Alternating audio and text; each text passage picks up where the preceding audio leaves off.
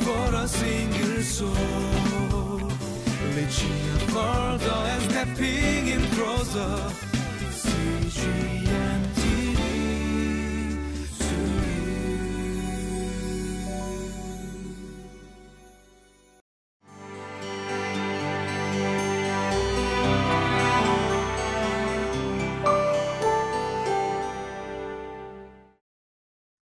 Hi, everyone. Welcome to Living Life.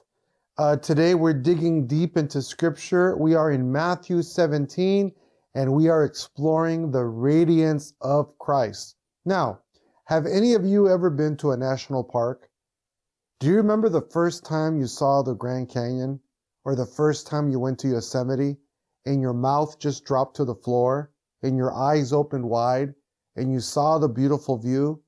Or you've ever been to the ocean? Here in California, we have the Pacific Ocean, and it's always an spectacular treat to be able to see such beautiful scenery. Well, guess what? In today's study, the disciples got to see the full radiance of Jesus Christ. They got an amazing view, they got an amazing presentation from Jesus, and they were just beside themselves. Their mouths dropped, their eyes were open and they got to see Jesus for who and what he really was. So, just an exciting portion of scripture. So, let's open up our Bibles, Matthew 17, as we explore the radiance of Christ. So, let's turn to the scripture together.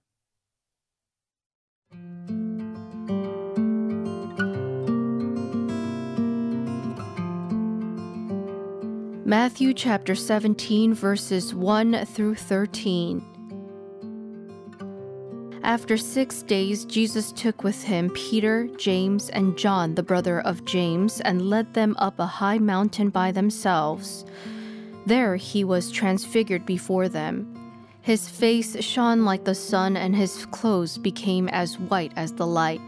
Just then there appeared before them Moses and Elijah talking with Jesus.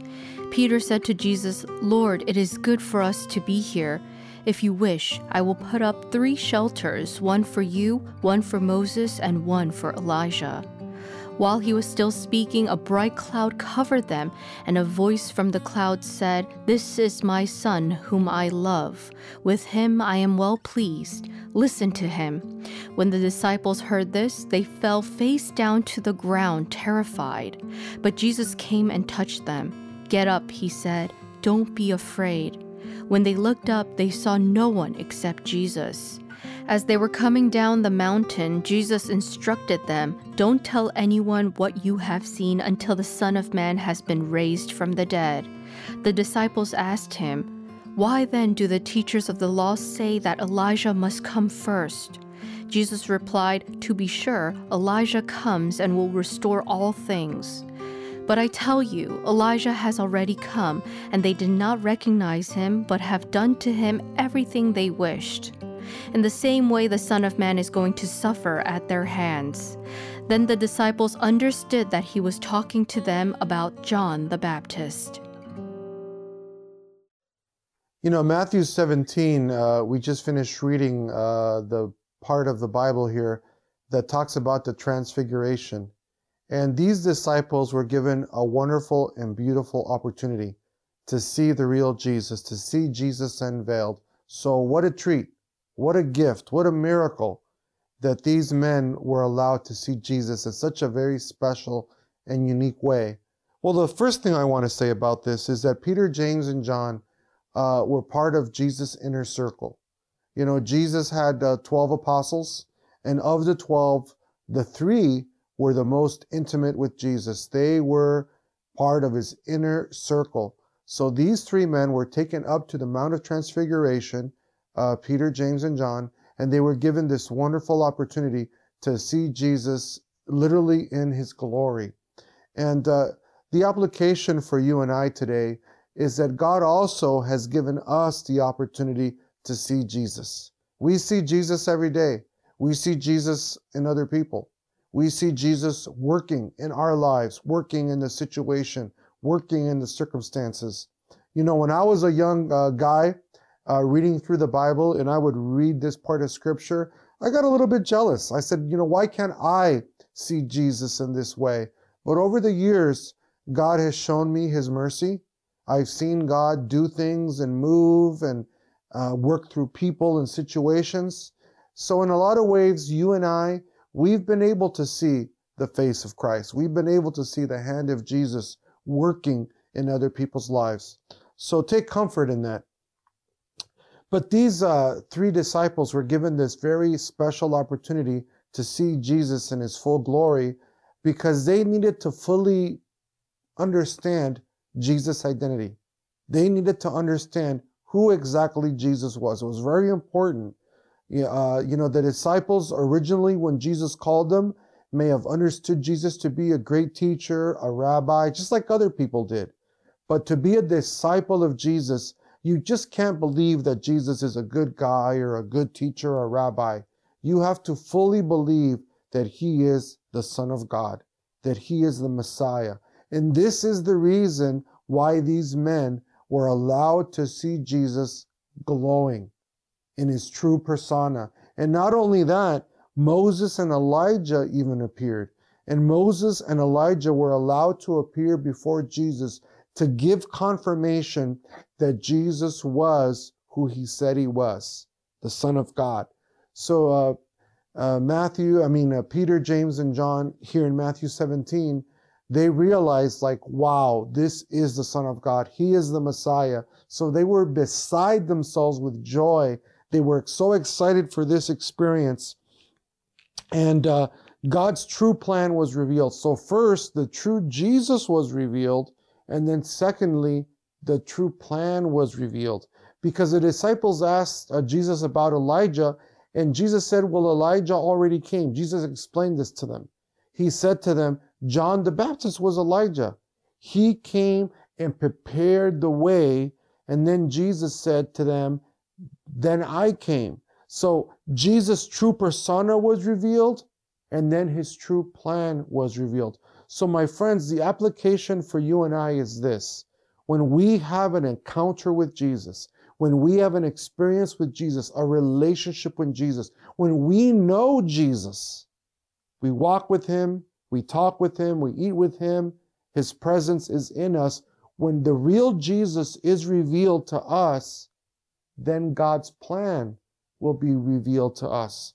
Because all of us, we want to know when, why, where, where we're going, what the plan is.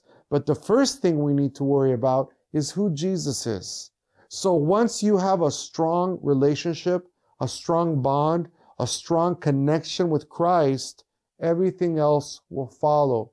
Then God will reveal to you what his plan is and what his purpose is and what he's going to do in the world. So when these three disciples came down from uh, the mountain, uh, Jesus said to them, Don't tell anybody what you've seen. Don't tell anybody what you heard. Keep this in your heart. So, what this is called in the Bible is the messianic secret. The messianic secret. And many times Jesus would tell people, people that he healed, people that he saved, people that he gave a miracle to, he would tell them, don't tell anybody what you've seen and what you heard. So it kind of sounds counterintuitive because we expect that everybody should be going around and telling the good news and telling everything about what Jesus uh, did in their lives. But Jesus was concerned about God's timing. God's timing, right? Jesus told Peter, James, and John, don't go telling everybody what you saw up here. This was just for you. So you could believe, so you could trust, so you could walk with me in a more intimate and stronger and powerful way. So that's what the messianic secret was, because uh, Jesus was concerned about God's timing when he would go to Jerusalem, when he would die. So you and I, we have to be very sensitive to God's timing. Many of us, we want things now, we want things tomorrow, but we have to wait and we have to be patient for God's timing. And a lot of the answers to prayer and a lot of the things that God has been showing you in His Word or touching you in your heart, a lot of that is for you, for you to meditate, for you to accept, for you to enjoy. It's private, it's intimate. And He gives us these little miracles so our faith can increase. So thank you for joining us. Let's close.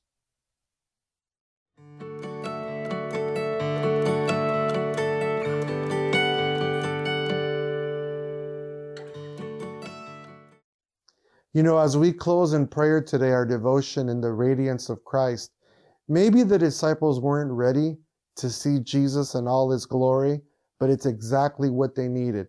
So you, my friend, may not be feeling like you're ready to take a next big step or to see Christ in his full glory, but you know what? God knows exactly what you need so your faith can be strengthened and encouraged. So let's pray together. Heavenly Father God, uh, you are leading us every single day. And Lord God, you know exactly what we need. There are some of us today that we need to see that miracle. We need to see the full glory of God manifested. You know what we need, O oh Lord. So we open our hearts, Father God. We're open to you. We submit to you that you would just lead us and guide us how you would want to guide us. And Father God, we just want to have a stronger connection with you. We want to walk in intimacy with you. So we submit ourselves to you. We invite you into our hearts and we love you, Lord, today. We pray in Jesus' name. Amen.